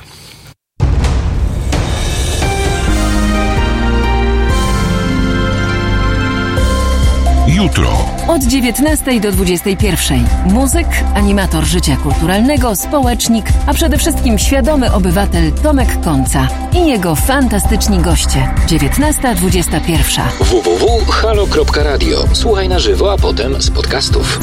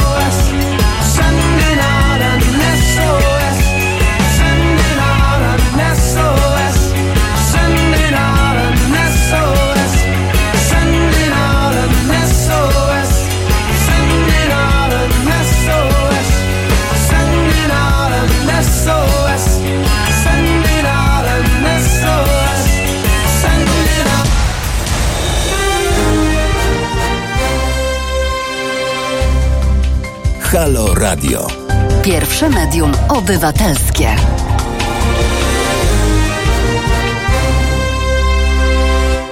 Piotr Szumlewicz, wracamy. Godziny związkowe, godziny, w których rozmawiamy o polityce społecznej, o problemach związanych z rynkiem pracy. Moim gościem jest pani Beata Siemieniako, czy Beata Siemieniako, bo się znamy, więc jesteśmy na ty. Generalnie rozmawiamy o e, różnych e, specyficznych sprawach polskiego systemu sądownictwa. Nie wiem, jaki procent z państwa e, wiedział to, co Beata mówiła przed przerwą. E, Przyznam, że ja też nie wszystko wiem, chociaż się trochę w ostatnich miesiącach prawem interesuję. Mam wrażenie, i tu zgodziliśmy się rozmawiając, że jednym z problemów polskiego sądownictwa jest to, że system jest mętny, że nie ma uniwersalnych zasad. Skończyliśmy nasze pierwsze 10 minut właśnie takim wnioskiem, że składam e, wniosek o tego prawnika z urzędu i właściwie nie wiem, czy go dostanę i nie jest jasne, Jakie są kryteria właśnie tej e, darmowej pomocy prawnej, a nawet jak tego prawnika dostanę, to, to mówiłaś właśnie, że ten prawnik może dostać e, bardzo małe pieniądze, więc może się po prostu mniej przykładać niż taki prawnik, który dostanie 3000 albo 10.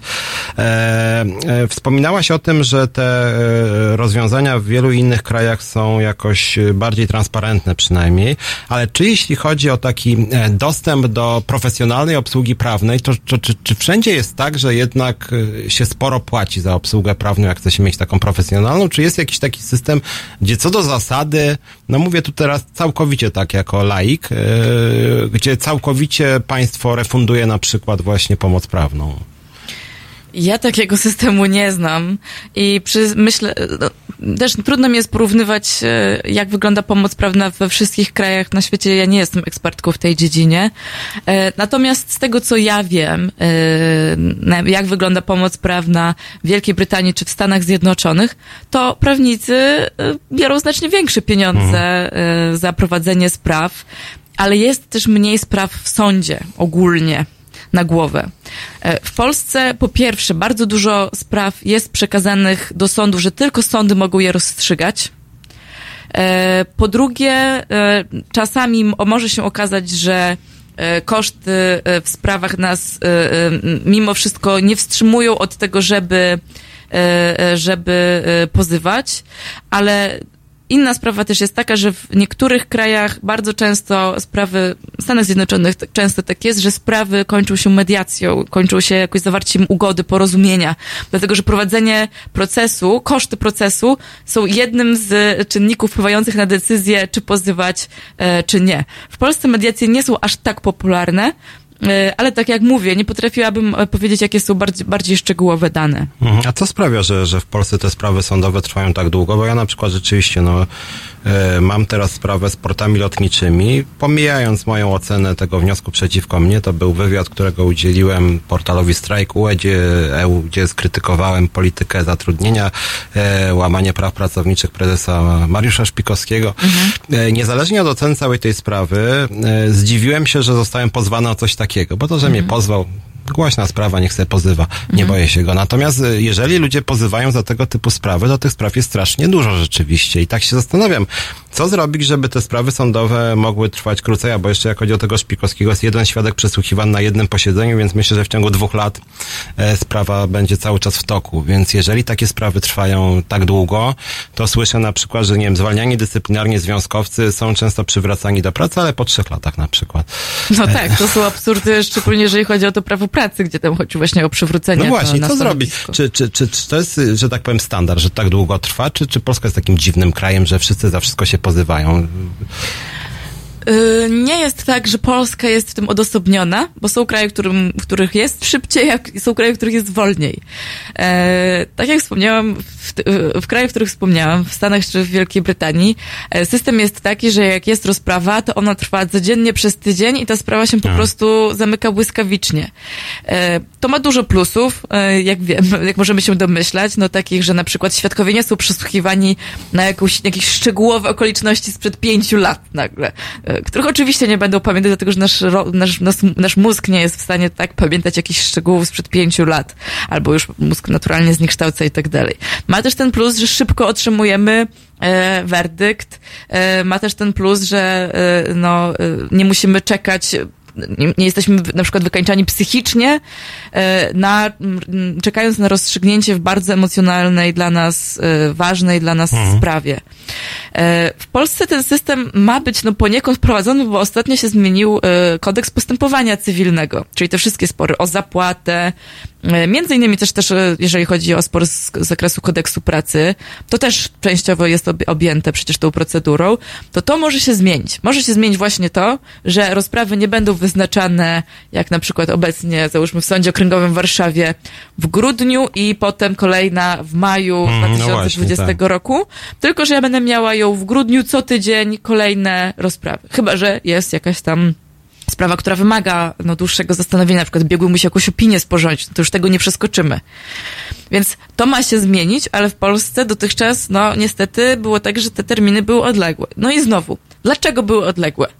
Nie jest to zawsze, jak można no, sądzić, złośliwość, wybitna złośliwość jakiegoś sędziego, że po prostu każe nam prowadzić latami sprawę. Prawda jest też taka, e, że sądy są szale, sędziowie są szalenie obłożeni sprawami. Na jednego sędziego, e, tak statystycznie, dziennie, gdyby liczyć w ogóle soboty i niedzielę, e, to na, na jednego sędziego przypada 4,5 sprawy dziennie. On, sędzia musi zanalizować materiał dowodowy, przesłuchać świadków, zapoznać się ze wszystkimi pismami, które obie strony e, wskażą, wydać wyrok, czyli tak naprawdę zastanowić się nad tym, co jest sprawiedliwe, a co nie, i jeszcze go uzasadnić. Przecież to jest, no wiemy, że to jest fizycznie niemożliwe, prawda? Więc pytanie, no co z tym dalej zrobić? No właśnie, jak to? No i y, tutaj możemy dojść do tego, że no, ja mogę jednocześnie bardzo wiele w sądach krytykować i tutaj tego dotyczyła właściwie ta pierwsza część, o której rozmawialiśmy.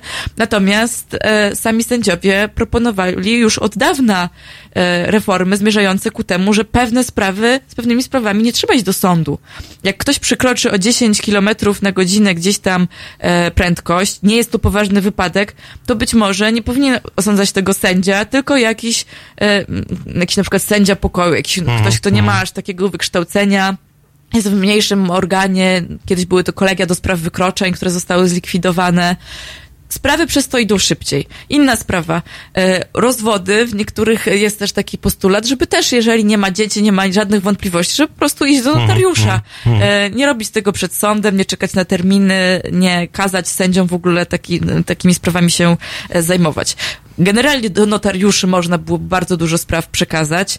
Do urzędów skarbowych można było przekazać na przykład decydowanie o takich sprawach jak zwolnienie od kosztów, czy przydzielanie adwokata, e, poświadczenie, że ktoś nie jest, jest w trudnej sytuacji e, finansowej, nie pozwalającej na e, po, po, pon- poniesienie ciężaru procesowania się. Więc y, jest parę dobrych pomysłów, e, które są wdrożone i za granicą e, w Polsce. Na pewno nie jest tak, że w Polsce jest najgorzej, bo często no, koszty sądowe niejednego dziennikarza w Europie też pogrzebały do No końca tak, życia.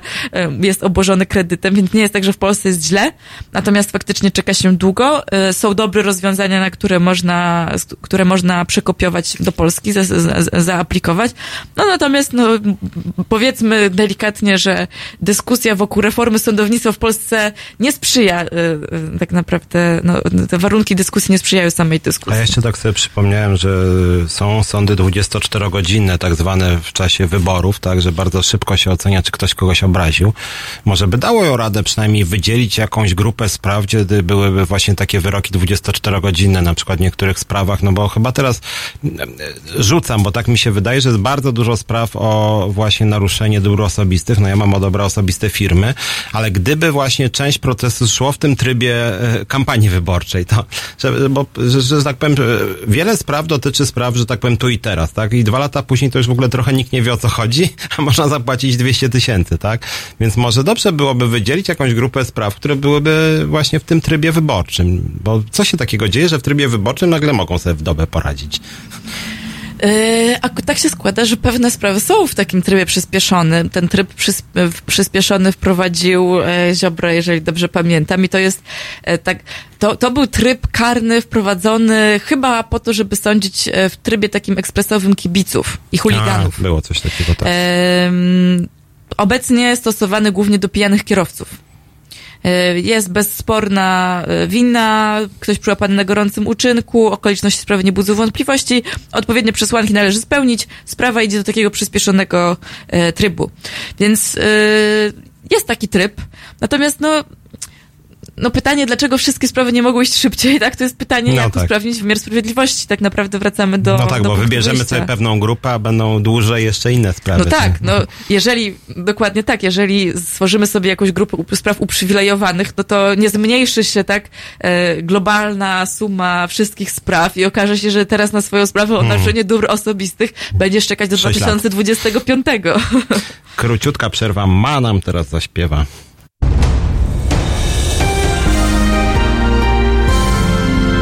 Niedzielę Od 21 do 23 do świata swoich fascynacji dokumentalnych zabierze Państwa reżyser i aktywista obywatelski Konrad Szołajski. 21, 23. www.halo.radio. Słuchaj na żywo, a potem z podcastów.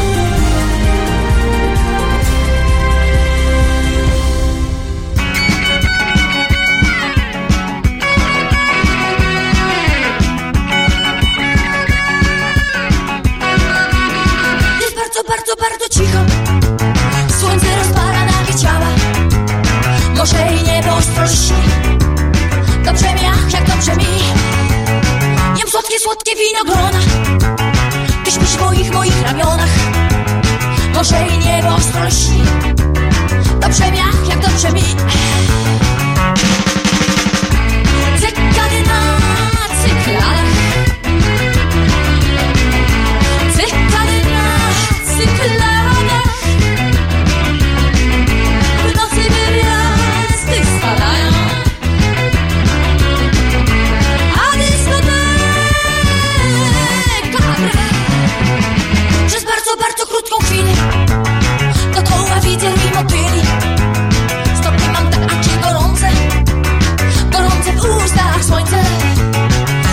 słodkie, winogrona Ty śpisz w moich, ramionach.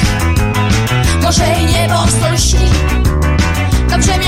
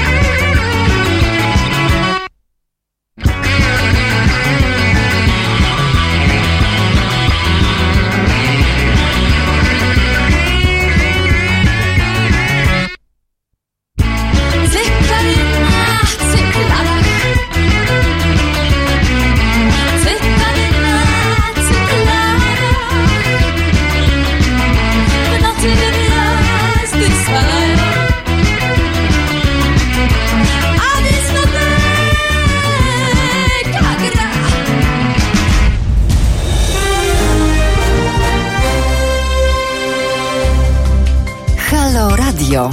Pierwsze medium obywatelskie.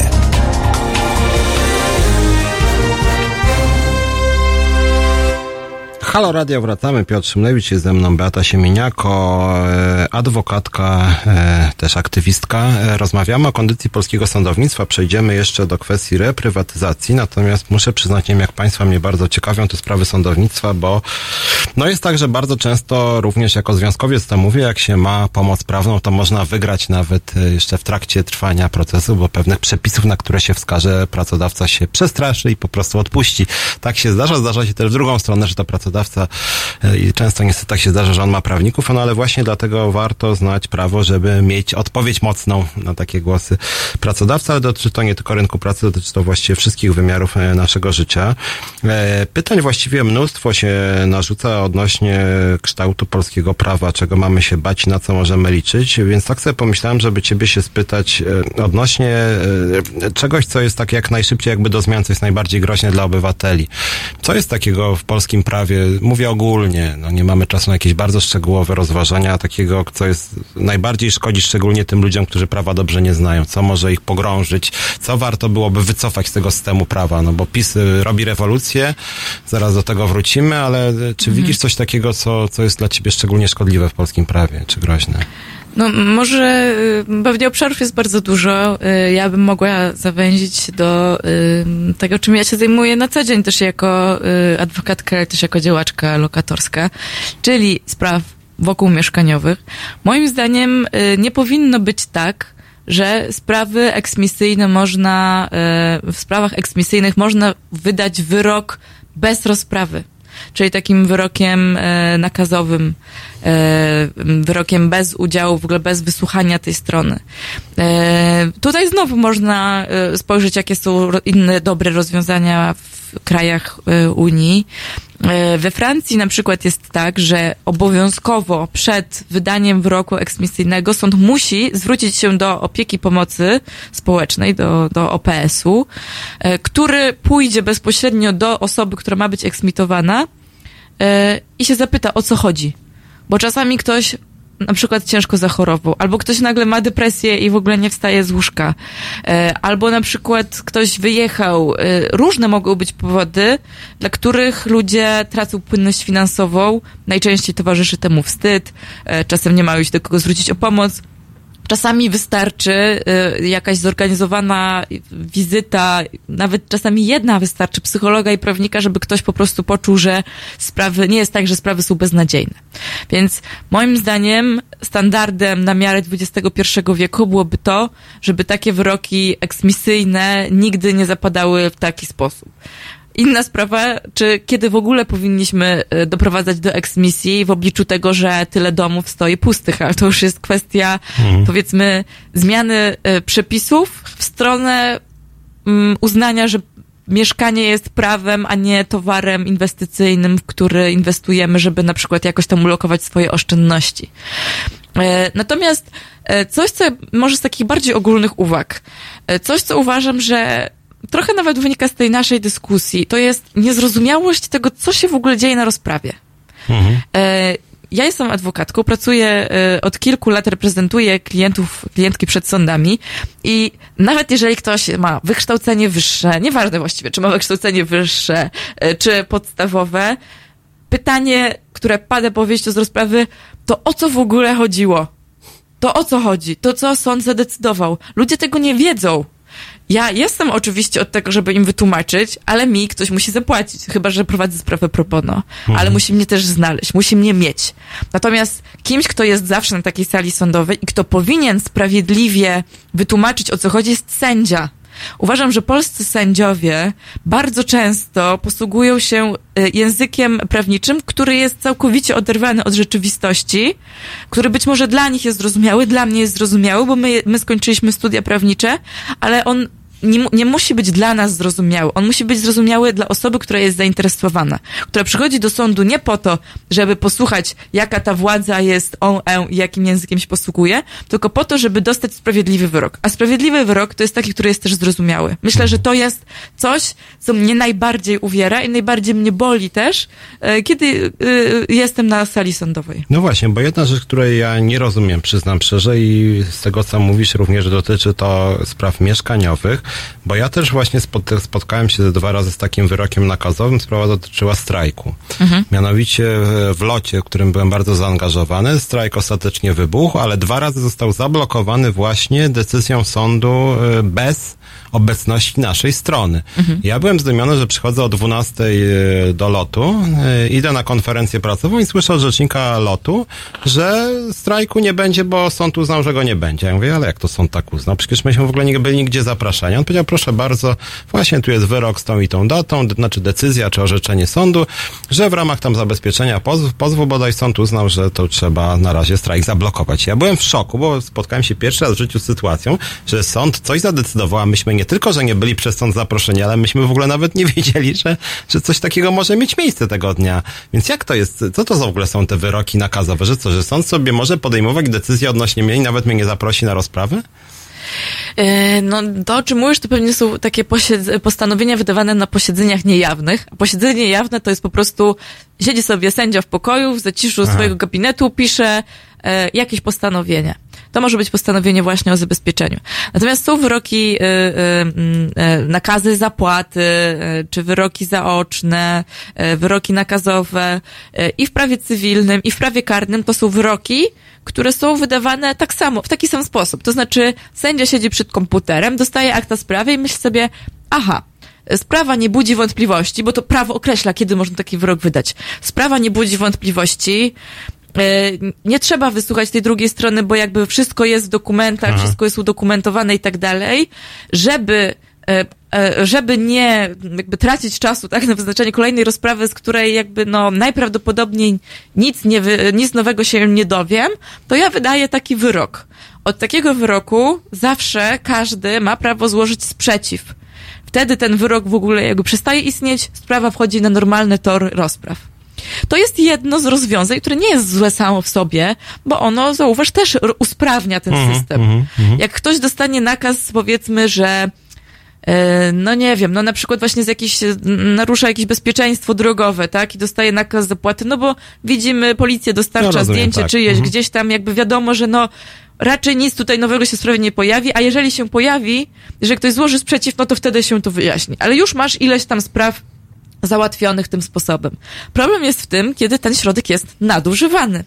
Czyli wydaje się wyroki w sytuacji, w której y, albo skutek jest bardzo doniosły dla takiej osoby, na przykład eksmisja, tak?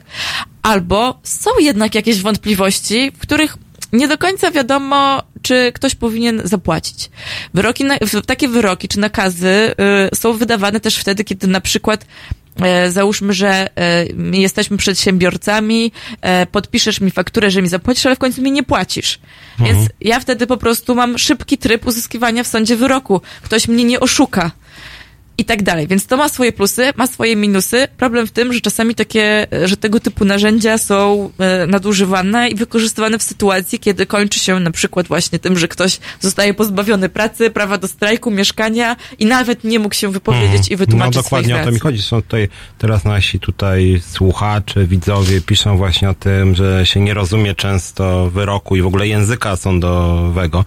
Spotkałem się kilka razy z takimi decyzjami sądu, że dwie strony orzekały, że wygrały, chociaż to chyba bardziej była kwestia propagandy. E, Ale, ale czytam tutaj na przykład, że czy nie ma podczas wyroku sformułowania, czy oskarżony zrozumiał wyrok. Y, Jeżeli, bo co wtedy, jak, jak, jak oskarżony powie, że nie zrozumiał wyroku, to wtedy sędzia próbuje jakimś prostszym językiem powiedzieć? E, e, Generalnie nie jest oczywiście tak, że wszyscy sędziowie e, mówią tylko tym językiem, jak jest w kodeksie i nie patrzą na oskarżonego, czy w ogóle strony w postępowaniu. Jest oczywiście tak, że sąd ma wręcz obowiązek pouczać, jeżeli, szczególnie jeżeli strona nie ma pełnomocnika. Tylko czasami to pouczenie też wygląda tak, że aż głupio się przyznać, że się nie rozumie. Niektórzy Mm. mają to w sobie, No taką tak, odwagę, że mówią, no nie, Mhm. ja wciąż nic nie rozumiem. Sędzia powie jeszcze raz, mówi, no ja nic dalej nie rozumiem. Powód pozwany, roszczenie, czasami nawet takie słowa, które no, dla mnie się wydają proste, bo ja nimi operuję na co dzień, ale dla osoby, która pierwszy raz przychodzi do sądu i mówi, że no czy, czy yy, wnosi o uwzględnienie powództwa, to to jest jak brzmi, to, to nie jest codzienny zwrot. Więc ym, niektórzy sędziowie tłumaczą bardzo dobrze i spotkałam się z takimi sędziami, którzy tłumaczą y, tak wspaniale te wyroki, że wszyscy je nagle rozumieli. Na przykład, nie wiem, jest sprawa spadkowa i sąd może powiedzieć, został tutaj złożony wniosek o stwierdzenie nabycia spadku, a może powiedzieć, panie, masz pan pięciu braci, tak? Tak, ojciec umarł, tak? No to dzielimy spadek na sześć. Zrozumiał pan? Zrozumiał. I jakby nie ma, jakby sędzia nie zrobi, nie, nie złamie prawa, mówiąc w ten sposób, ale zyska właśnie władzę poprzez to, że on odda rację, że ktoś zrozumie w ogóle o co chodzi. I ktoś powie, aha, już rozumiem, takie są zasady podziału spadku, dobrze, w porządku. I w takich, w niektórych sprawach można w ten sposób powiedzieć. Oczywiście nie jest tak, że ten język zawsze można tak uprościć. On czasami musi być skomplikowany, ale wtedy, no, można byłoby na przykład podzielić taką wypowiedź sędziego na tę część oficjalną, i niektórzy sędziowie tak robią mówi, a teraz powiem trochę prostszymi słowami. I tłumaczy, na ile może uprościć, na tyle upraszcza. Mhm. Czasami oczywiście jest tak, że sędzia no uprości, ale i tak trzeba udać się do prawnika, do, do, żeby po prostu prawnik wyjaśnił, jak ta ogólna zasada jest, ma zastosowanie w pana, pani konkretnej sytuacji. No pewne rzeczy już się nie da przeskoczyć. Natomiast moim zdaniem i tak jest dużo do zrobienia. Króciutka przerwa e, i zaraz wrócimy. Być może będziemy mieli telefon.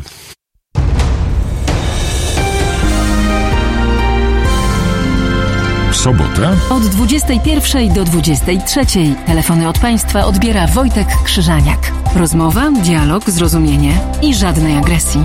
21-23. www.halo.radio. Słuchaj na żywo, a potem z podcastów.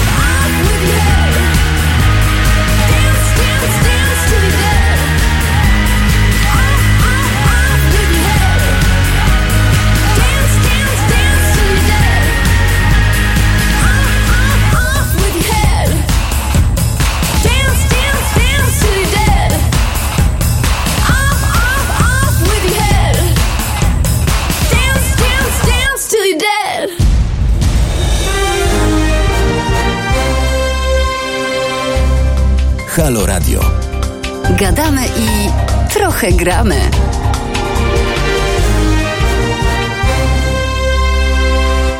I wracamy. Piotr Szymlewicz jest ze mną, Beata Siemieniako, a jest też z nami tutaj słuchacz, który chciał z nami chwilę porozmawiać, więc słuchamy.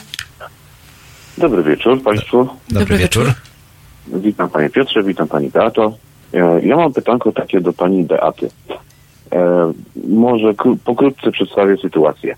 E, Mamy takie podwórko za kamienicą, która idzie na sprzedaż i tam sobie mieszkańcy parkują samochody. Przyjeżdża tutaj również pani z MOPS-u, która, że tak powiem, no średnio wychodzi jej poruszanie się po tym podwórku samochodem. Tak. I sprawa wygląda tak, że żona któregoś dnia stojąc w oknie z dzieckiem na ręku widziała, że pani manewruje między samochodami, no i bardzo blisko podjechała naszego samochodu, po czym e, zauważyliśmy rysę po prostu. Zgłosiliśmy sprawę na policję, bo pani oczywiście odjechała, nie zostawiła ani numeru, ani nie próbowała się z nami skontaktować, mimo tego, że nas zna, ponieważ załatwiała nam e, sprawę becikowego. E, policja oczywiście zrobiła jakieś tam wstępne rozeznanie, e, wezwała panią na, na przesłuchanie. Pani powiedziała, że nie przyznaje się do winy oraz, że ma niepisaną zgodę właścicieli tych, tej kamienicy, która jest, e, do której należy to podwórko, na parkowanie w tym miejscu. My sprawdziliśmy osobiście z administracją tego budynku.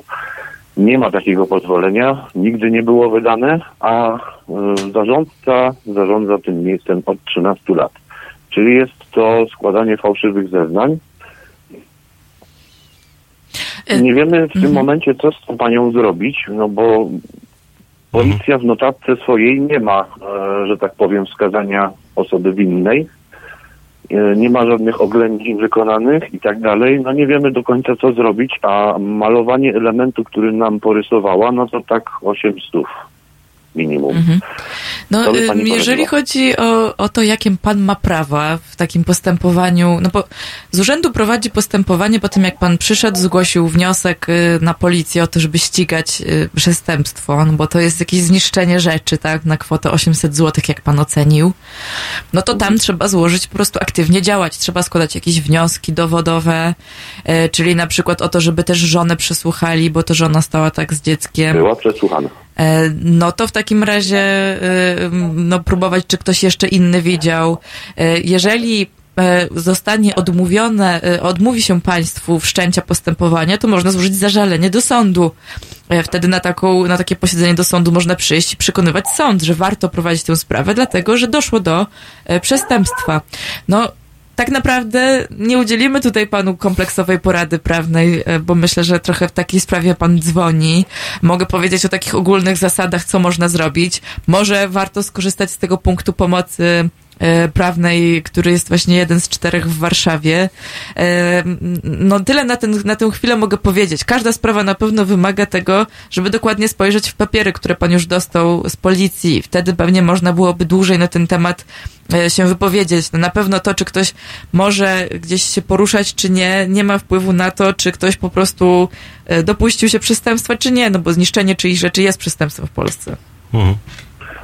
No, to znaczy, generalnie temat wygląda tak, że w, tak jak mówiłem, w, w raporcie policji nie będzie wskazania winnego, czyli policja tak de facto nie pokaże, nie wskaże palcem, że ta pani mogła e, faktycznie popełnić ten czyn.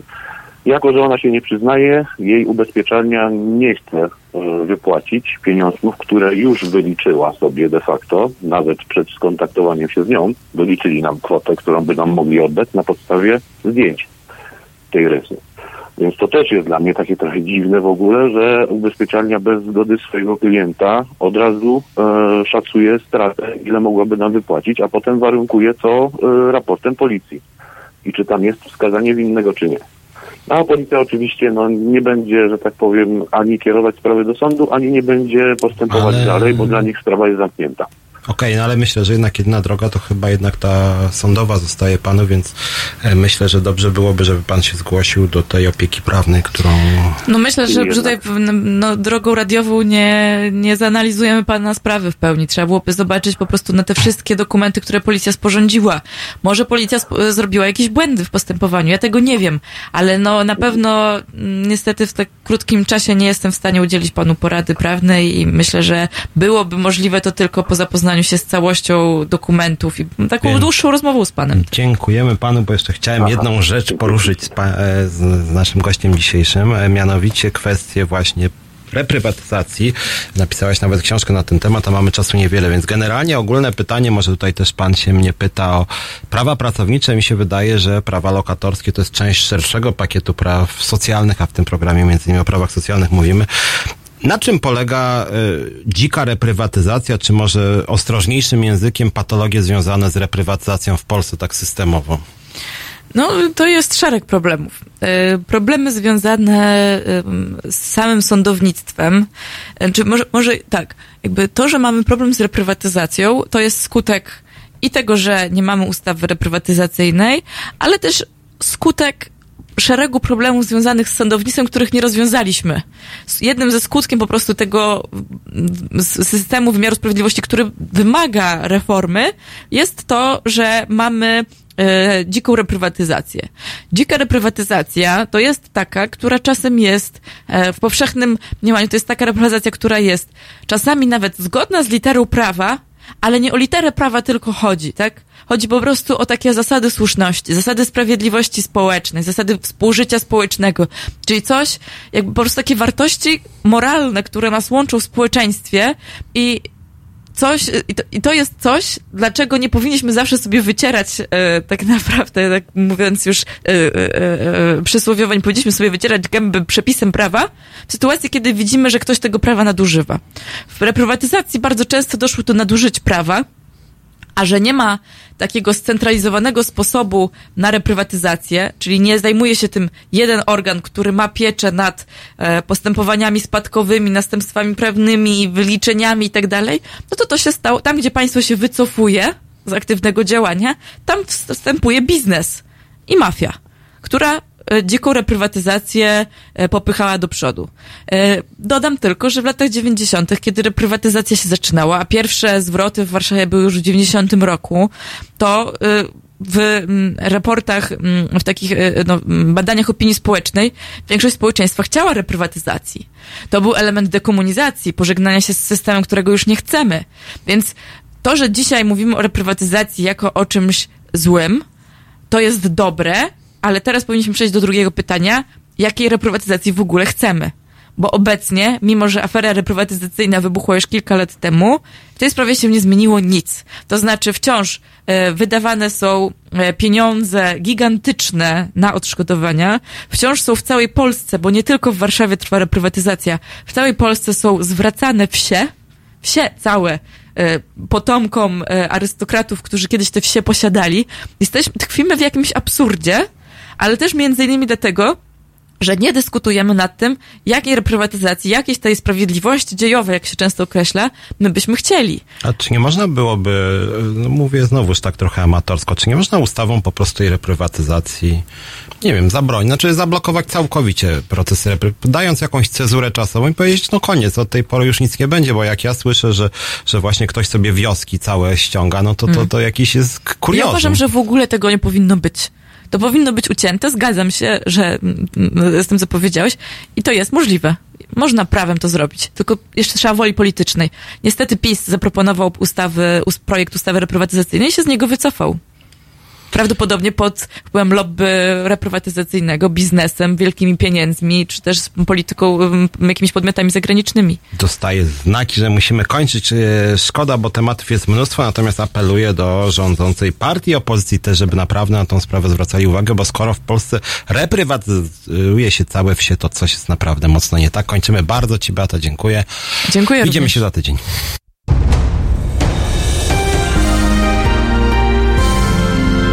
Sobotę Od 19 do 21 Renata Gluza i jej goście pokażą Państwu, że dziennikarstwo może być misją i może czynić dobro. 19.21.